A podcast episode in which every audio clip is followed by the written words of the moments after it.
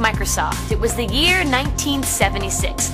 A Viking spacecraft shows the first pictures of the rocky desert terrain on Mars. Hotel California topped the charts, giving the Eagles one of the biggest selling albums of all time, and the United States government issued the first of the now obscure $2 bill. And on February 3, 1976, Bill Gates took a stand by writing and publishing a letter in computer notes. He accused hobbyists of stealing software and pointed out that if they didn't start paying for the product, there would be no incentive to make software available to them. He then added his address and suggested they pay up or make suggestions.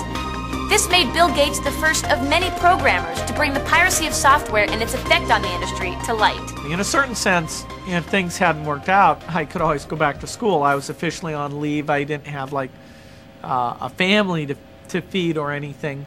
But I was, uh, you know, doing the payroll, writing the taxes, doing the contracts, figuring out how to price the software.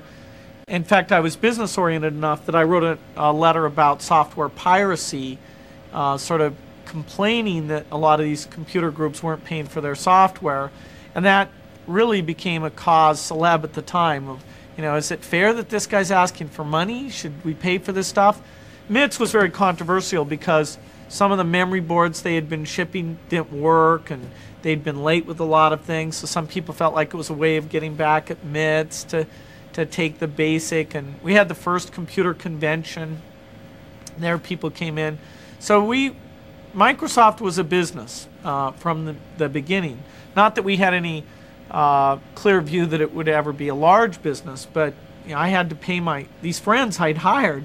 At a minimum i had to make enough money to write their paycheck and if i got enough confidence we could sell a lot more then i'd be able to hire in even more people to to get ahead, to be the leader in doing lots of products that could share code with each other and you know take take the market. A few months later, on March 27th, Albuquerque, New Mexico hosted the first annual World Altair Computer Convention with an opening address from Bill Gates. The very next month, Microsoft was proud to hire their first official full time employee. His name was Marc McDonald. Meanwhile, in California, a loan for $5,000 was granted to Steve Wozniak and Steve Jobs, who were running a small company known as Apple. With emerging interest in technology, new magazines Byte, Computer Graphics and Art, and Dr. Dobbs' Journal of Computer Calisthenics and Orthodontia hit the stands. And Microsoft's first advertisement appeared in the July issue of Digital Design magazine. That summer, Shugart developed a small 5 and a quarter inch floppy disk drive for microcomputers at a price of 390 bucks. A few months later, on September 1st, Microsoft shows signs of growth by leasing office space in Albuquerque, New Mexico's Two Park Central Tower building. Now, with an official Microsoft workspace, in November 1976, Paul Allen decided to resign from MITS to join Microsoft full time. And over the course of 1976, the name Microsoft is variously written. It wasn't until the trade name registration in November that the company settled on how to spell its own name. And Microsoft was finally registered in the state of New Mexico.